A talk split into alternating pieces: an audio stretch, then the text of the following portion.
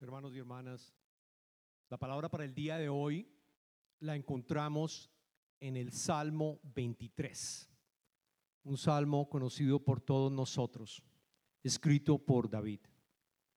Me pueden acompañar siguiéndolo en sus Biblias o a través de la pantalla que vamos a estar proyectando los versos. David dice, el Señor es mi pastor, nada me falta. En verdes pastos me hace descansar. Junto a tranquilas aguas me conduce. Me infunde nuevas fuerzas. Me guía por sendas de justicia por amor a su nombre. Aún si voy por valles tenebrosos, no temo peligro alguno porque tú estás a mi lado. Tu vara de pastor me reconforta dispones ante mí un banquete en presencia de mis enemigos. Has ungido con perfume mi cabeza. Has llenado mi copa a rebosar. La bondad y el amor me seguirán todos los días de mi vida y en la casa del Señor habitaré para siempre. Oremos.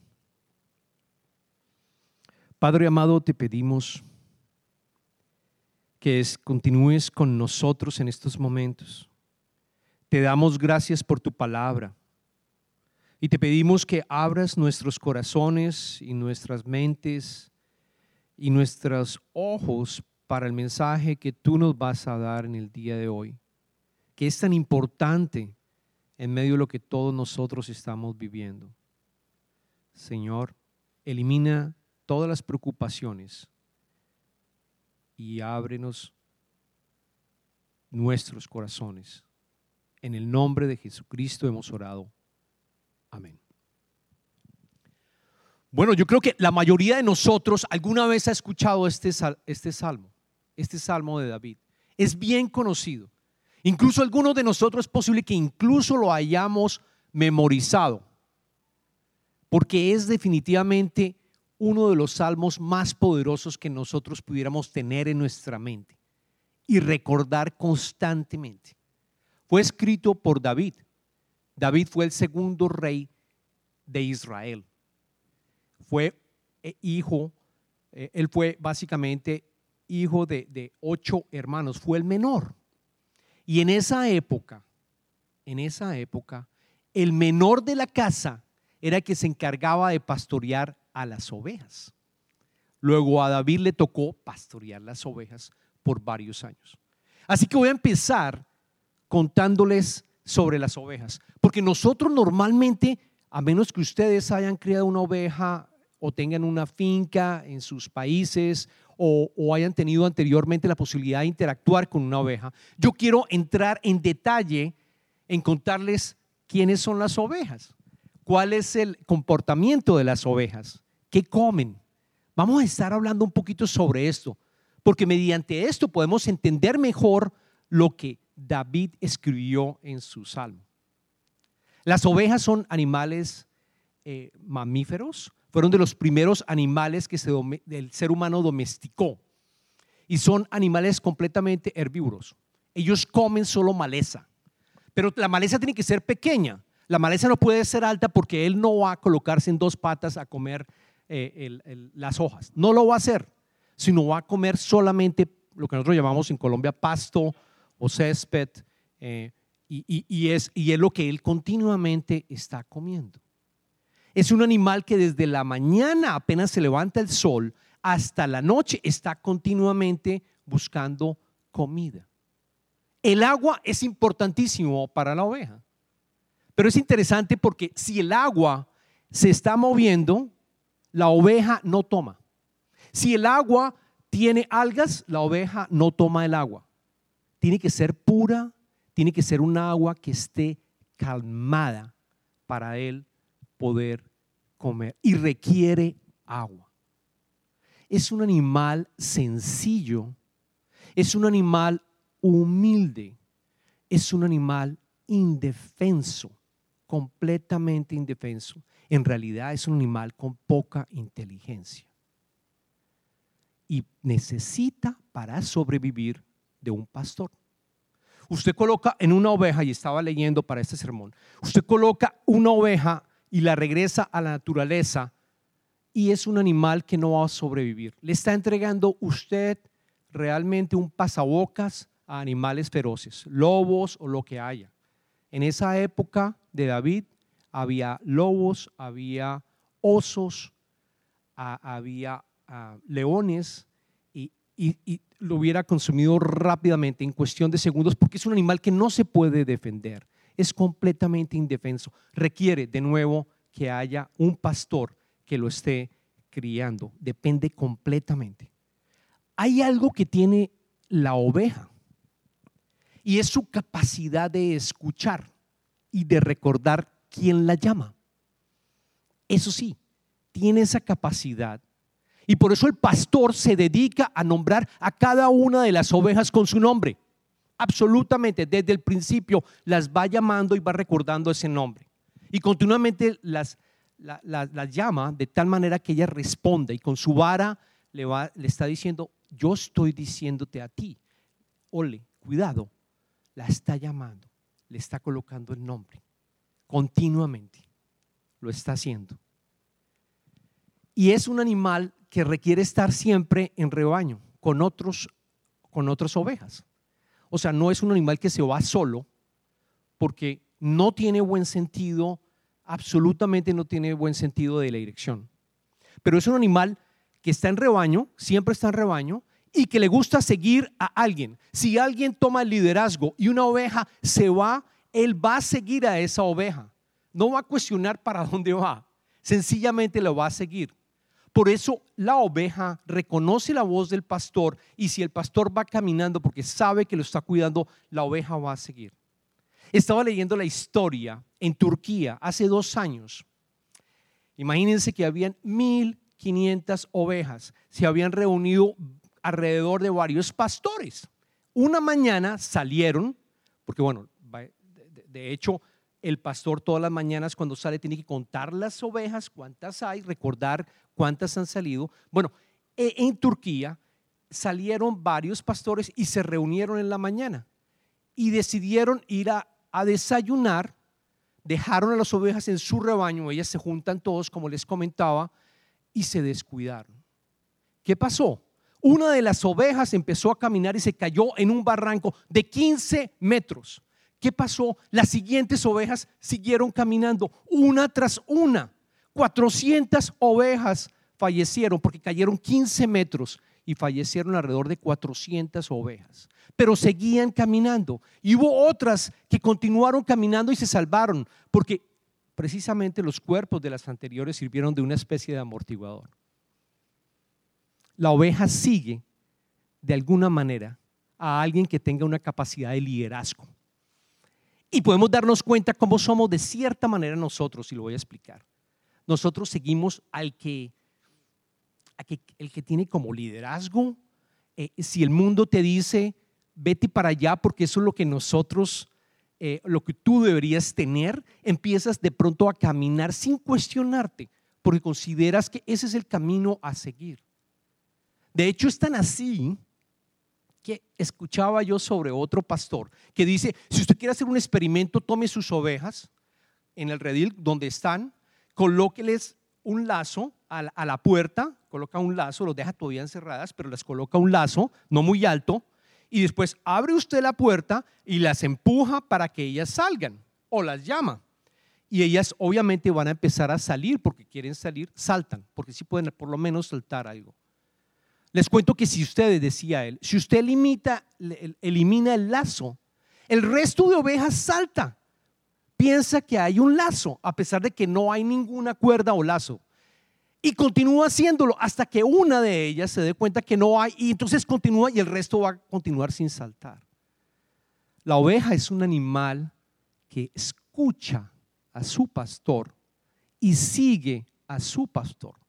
Y si no hay pastor, la oveja sigue a otra oveja. No tienen absolutamente sentido de orientación y les comentaba. Le toca al pastor en el momento en que se pierde una oveja, dejar al resto en su rebaño e ir por la oveja.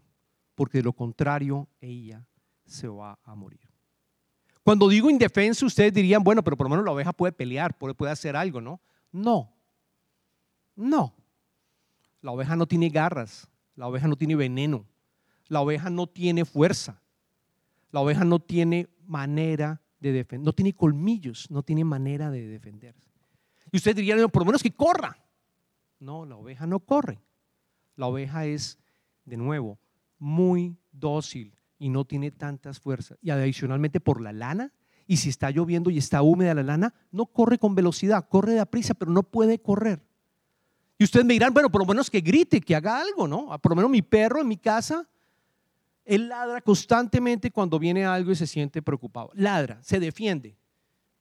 Una oveja, lo único que puede hacer es, bah, el ruido de la oveja. No sé si lo hice bien, pero es el único ruido que una oveja puede llegar a hacer. Y obviamente no va a asustar a su enemigo.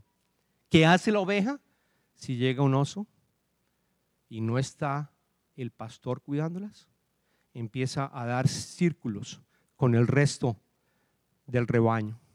Básicamente está esperando que no se lo coma a él, que ojalá el oso se coma a otra oveja y no a él. No tiene esa capacidad. Yo creo que les, he dado una foto clara de cómo son las ovejas y vamos a ver que Dios dice, Dios Jehová en el Antiguo Testamento y luego en el Nuevo Testamento dice, ustedes son mis ovejas. Vamos a leer Ezequiel capítulo 34 del verso 11 al 12 y dice, así dice el Señor Omnipotente, yo mismo me encargaré de buscar y de cuidar a mi rebaño, yo mismo, como un pastor que cuida sus ovejas cuando están dispersas. Así me ocuparé de mis ovejas y las rescataré de todos los lugares donde en un día oscuro y de nubarrones se hayan dispersado. Ese es nuestro Dios, el que nos dice, tú eres una oveja. Tienes que entender que tú necesitas a un pastor, porque tú solo no vas a poder tener una, vas a morir vas a morir definitivamente o vas a irte por el camino no adecuado. Pero ¿qué hacemos nosotros, hermanos? Nosotros somos, queremos ser, o actuamos más bien, queremos ser como las cabras. Realmente no reconocemos ser humildes, sencillos, indefensos y que necesitamos un pastor sino que lo que hacemos es pensamos en las cabras, porque vemos las cabras y pensamos, o en esa época también las tenían los diferentes rebaños, las, familias vivían también con, con las cabras, porque eran importantes también. ¿Y qué hacemos? Vemos la cabra, la cabra es independiente, la cabra no necesita un pastor, la cabra puede sobrevivir, la cabra tiene fuerza, la cabra se defiende con sus cachos, la cabra se defiende, la cabra puede... Eso es lo que nosotros queremos llegar a ser, pero que en realidad fuimos criados para ser ovejas. Y el pecado original nos, nos infunde y nos dice, no, no, no, yo quiero ir por mi lado, yo quiero hacer lo que yo quiera. Yo no necesito a Dios, me está yendo bien. La semana pasada estaba hablando sobre el reino de Dios. Y es exactamente ese concepto de que nos olvidamos y empezamos a construir nuestro propio reino. Construir nuestro reino porque yo no quiero depender de Dios. Dios para mí o está lejano o no me llama o no lo escucho. Yo prefiero seguir por mi camino como una cabra. Entonces, vamos ahora a estudiar y recordar cómo eran los pastores de esa época, de la época de David. Y yo quiero arrancar mostrándoles una foto, porque normalmente cuando leemos el Salmo 23 y vemos fotos en internet o en libros, nos imaginamos tranquilidad, nos imaginamos un césped completamente verde en donde todas las cabras están descansando y están comiendo, en donde hay aguas tranquilas casi que nos encontramos esta. Yo estuve buscando, vamos a colocarles una foto para mostrarles lo que nosotros pensamos divinas. Miren el escenario, observenlo, tranquila. Casi que ni encuentro yo al pastor. O sea, cuando pensamos en el trabajo del pastor, decimos, uy, el pastor la tiene muy fácil. El pastor no tiene que preocuparse, todo está fácil, hay demasiada comida. Ese es lo que pensamos que es el pastor. No, ese no es el trabajo que tuvo los pastores en la época bíblica. El pastor era un para ser pastor es un trabajo difícil. Ya les comenté que tenía que levantarse en la mañana, contar las ovejas. Le tocaba caminar porque no lo podía hacer cerca de los terrenos donde se cultivan. ¿Por qué? Porque la, oveja destruye continuamente y no deja crecer. Entonces, a los pastores les tocaba, usted llévese sus ovejas a otro lado, les tocaba ir a las colinas, les tocaba ir a las colinas cerca de Belén. David nació en Belén. Y voy a hablar específicamente de la experiencia de él. Le tocaba ir a las colinas caminando con sus ovejas para encontrar comida. A él le tocaba hacer eso. No es un trabajo fácil. De nuevo, si una oveja se enferma, es labor del pastor tener que, cambiarla, si, eh, ayudarla. Si una oveja se pierde, es labor del pastor tener que, ir por ella y dejar al resto eh, para traerla. Y cuando la trae, ¿saben cuánto pesa en promedio? Mínimo 45 kilogramos. Mínimo 45 kilogramos tiene. Y se la, se la coloca el pastor en su espalda y la trae. No es fácil para un pastor en esa época. Hoy vamos a concentrarnos en el primer verso en donde el Salmo 23 dice, el Señor es mi pastor, nada me falta.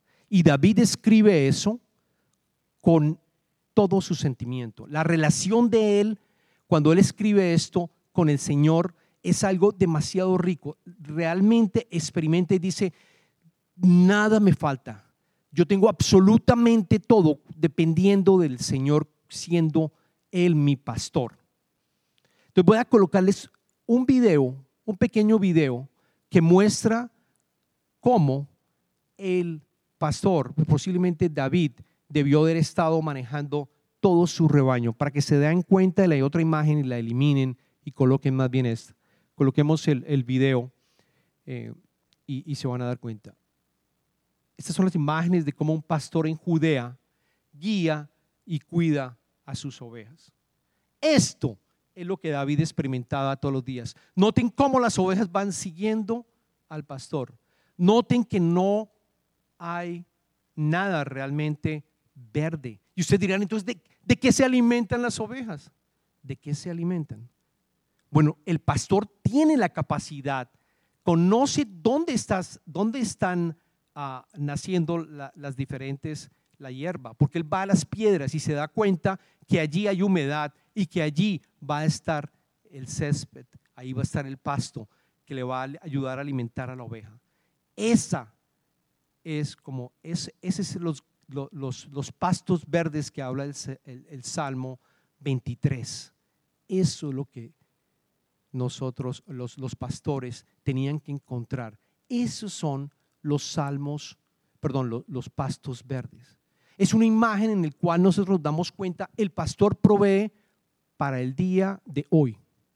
El pastor te da lo que tú necesitas en el día de hoy no para el día de mañana. Él no te va a dar para dentro de cinco años o diez años. Él te va a dar esto. Y con esto, ¿sabes qué? Él sabe que es suficiente. Y es tan suficiente que tú te sientes lleno. Y la oveja cuando se siente llena es cuando Él realmente reposa y se sienta a descansar. Solo cuando está llena. Es una imagen también que nos dice, nosotros pensamos que vamos a estar trabajando con el Señor y teniendo absolutamente todo y no tengo que hacer nada en mi vida.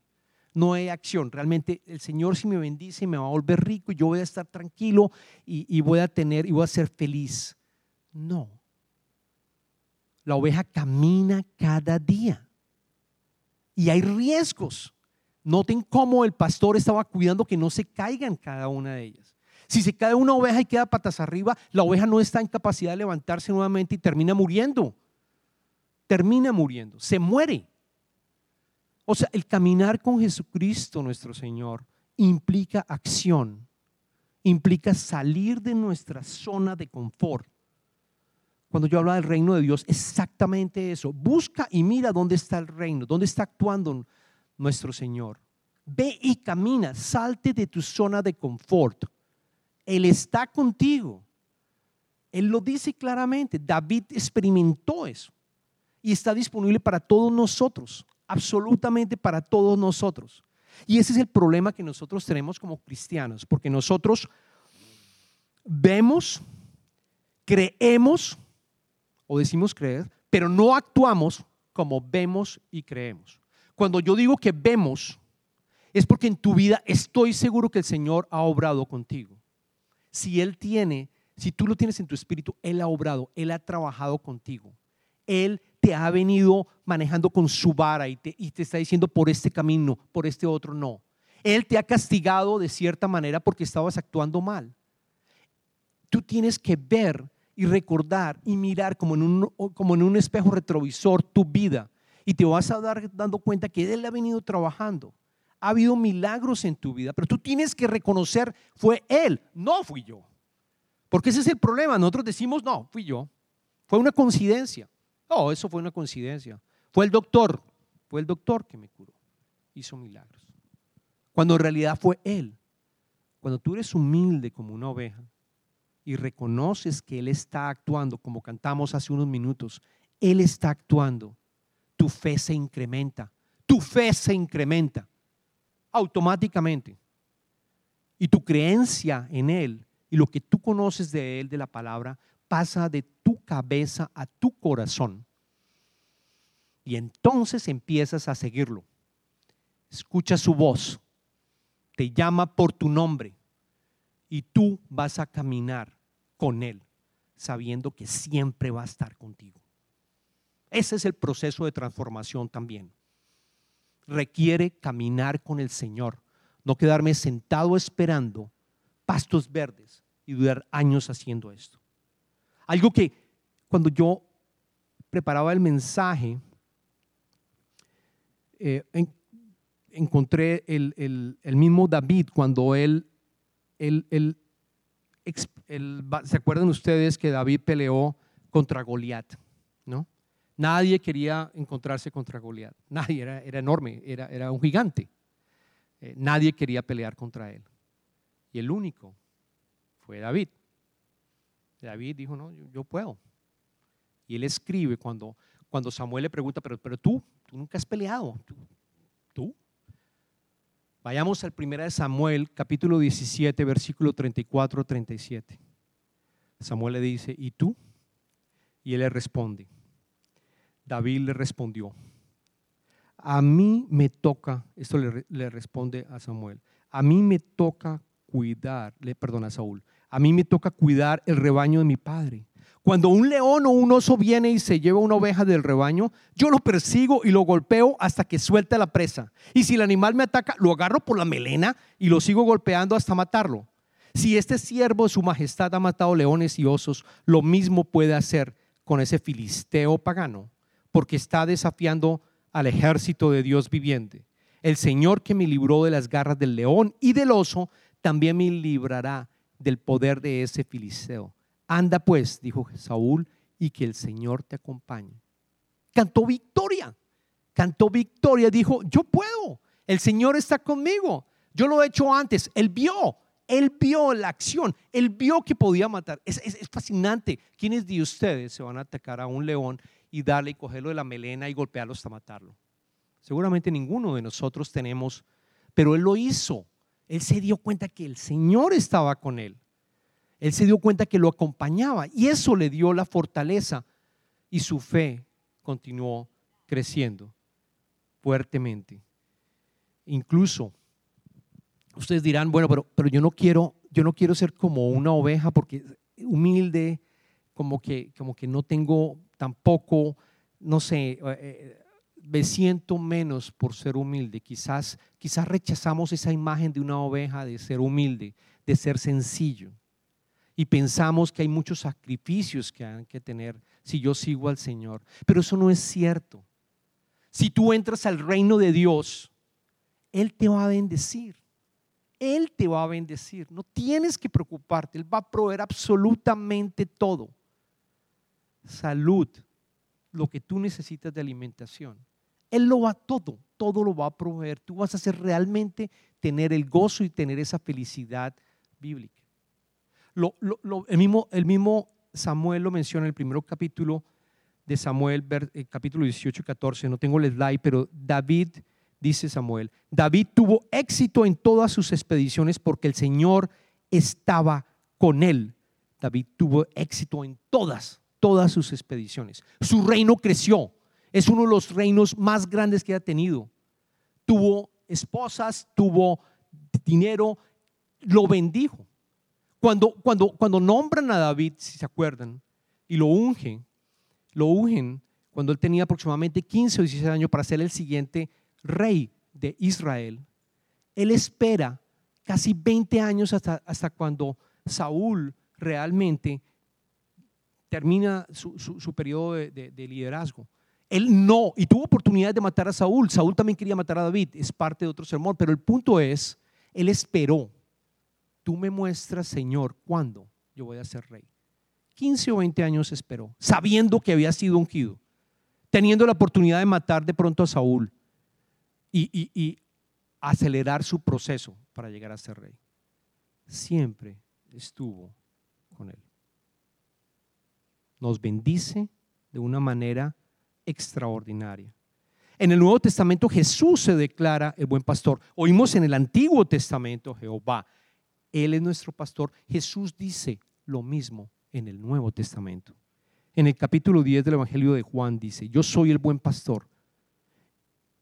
El buen pastor da su vida por las ovejas. Y él lo dio. El asalariado no es el pastor y a él no le pertenecen las ovejas. Cuando ve que el lobo se acerca, abandona las ovejas y huye. Entonces el lobo ataca al rebaño y lo dispersa. Y ese hombre huye porque siendo asalariado no le importa las ovejas. Yo soy el buen pastor, conozco a mis ovejas y ellas me conocen a mí. Así que como el Padre me conoce a mí y yo lo conozco a Él y doy mi vida por las ovejas, tengo otras ovejas que no son de este redil y también a ellas debo traerlas. Así que escucharán mi voz y habrá un solo rebaño y un solo pastor. Hay otras ovejas que nos atacan continuamente. Creemos que son buenos pastores, pero no lo son. Y como nosotros somos ovejas, a pesar de que nos pensamos que somos cabras, vamos a seguir a esa oveja mala, perdón, a ese pastor malo, y no hacer algo bueno para, para tu vida. Cuando estaba preparando también el mensaje, normalmente yo salgo en las mañanas y, camino, me troto. Eh, y, esta semana ah, me, llamó el Señor a hablar con una persona que estaba cortando el, césped. eran como 100, 100 grados, o sea, realmente estaba bien caliente aquí en Houston. Y la persona estaba cortando el césped de la subdivisión. Eh, y algo me dijo, habla con él. Habla con él. Yo estoy tratando, bueno, que voy a hablar con él. ¿Cómo está? Mucho gusto, ¿cómo me le ha ido? Bien, muy bien. Y él dijo, ¿cómo están las cosas? Y él paró de, cortarlo y me dijo, no, bien, bien, aquí, aquí mucho calor, está haciendo mucho calor y todavía me faltan seis horas. Era mediodía. Yo, o sea, seis horas. ¿Y desde, desde qué horas arrancas? Me dijo, no, desde las seis de la mañana hasta las seis de la noche trabajo en esto. Pero ¿sabe qué? Estoy feliz. Dios provee todo. El Señor provee. El Señor está conmigo. Él provee. Y, precisamente estaba hablando de esto. Yo decía, eh, Él representa claramente cuando tú sientes ese conocimiento que Él está contigo y provee. Y le pregunté, bueno, ¿y dónde vives? Me dijo, no, en la 288 bajando cerca de Galveston quiero, que entiendan los que están escuchando, Galveston queda dos horas y, media, bueno, dos horas más o menos de Houston. O sea, día a día, esta persona fielmente caminaba. Perdón, lo traían y trabajaban y hacía su trabajo. Y él sabe que él provee. Él sabe que él provee. Él no sabía que yo era pastor. Él no sabía que estaba predicando precisamente, pero el Señor está conmigo, fueron sus palabras. El Señor está conmigo, no tengo dudas. Wow. Que Dios te bendiga, le dije. Que Dios te bendiga, Señor. Y me fui. Un claro ejemplo, un claro ejemplo de alguien que camina en medio incluso de las dificultades o lo difícil que pudiera ser. Me imaginé las colinas. Es como si él estuviera caminando en esas rocas, roquizas, y se pueda caer. Pero él sabe que tiene la confianza de que su pastor está allá. Incluso en enfermedades, sabe que él te va a sanar y que va a estar contigo. Estamos en las series de ven, regresa, todos que están casados, y yo les daré descanso. Ese es el descanso. Saber de que tú tienes a, a, nuestro pastor, nuestro Señor Jesucristo.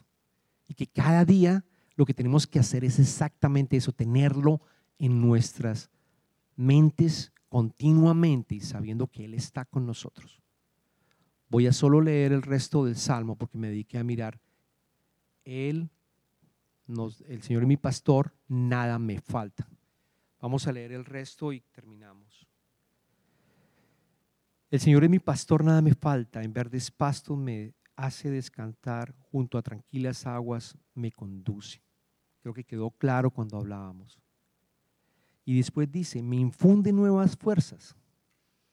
Él no sana, Él te sana, Él te da el ánimo para seguir adelante, porque tú estás ya en su reino tú estás disfrutando del cielo aquí en la tierra, a pesar de lo difícil que sea, Él te da esas fuerzas. Me guía por sendas de justicia por amor a su nombre. Aquí, sendas de justicia significa transformación. En inglés, righteousness. Es decir, tú empiezas a transformarte con Él. Empiezas a ser una persona realmente que se parece y tiene el carácter de Jesucristo. Y todos van a decir, wow, esta persona realmente ama y tiene al Señor. ¿Qué es lo que tienes tú? Yo tengo al Señor. Como la señor, el Señor que, que, acabo, que, me lo encontré. Es exactamente, es, es un testimonio viviente de ser un discípulo. Aún si voy por valles tenebrosos, no temo peligro alguno, porque tú estás a mi lado. Tu vara de, de pastor me reconforta. ¿Qué tan, ¿Qué tan importante es ahora con, el, con esto del COVID eh, y la pandemia que estamos viviendo? Estamos pasando por valles tenebrosos, porque nos podemos enfermar. Es clarísimo que vamos a pasar, estamos pasando por ellas. Pero no temas, porque Él está a nuestro lado. Y quiero que se den cuenta que en el verso número 4 Él cambia de hablar de tú. O sea, nosotros hablamos, el Señor es mi pastor en tercera persona. Junto a tranquilas aguas me conduce, tercera persona. Me guía por sendas, me guía. Tercera persona por sendas de justicia. Y aquí aún si voy por valles tenebrosos no temo peligro uno, porque tú estás a mi lado. Cambia primera persona, es, es, es, personalizado, porque Él sabe que ha obrado. Igual pasa en tu vida. Él ha obrado, tú tienes que reconocerlo. Es, es pide el Espíritu Santo que te abra tu corazón. Dispones ante mí un banquete en presencia de mis enemigos. Has ungido con perfume mi cabeza, has llenado mi copa a rebosar nuevamente primera persona, dispones ante mí un banquete en presencia de mis enemigos. Jesucristo nos dijo, ama a tus enemigos y ora por aquellos que te persiguen. Ama a tus enemigos. Esa foto de sentarnos con Él, sentarnos con nuestros enemigos. Y nos unge la cabeza porque nosotros somos la persona de honor en esa mesa. Estamos sentados incluso con nuestros enemigos. No tengo miedo que mi enemigo esté sentado a la misma mesa, quizás en la silla de al lado. No tengo miedo. No tengo miedo. Él me unge. Y por último, la bondad y el amor me seguirán todos los días de mi vida y en la casa del Señor habitaré para siempre. Eso es precisamente hablando del futuro, de que tenemos vida eterna y que tenemos el cielo aquí en la tierra porque estamos precisamente habitando desde ya con Él. El cielo en la tierra. Oremos.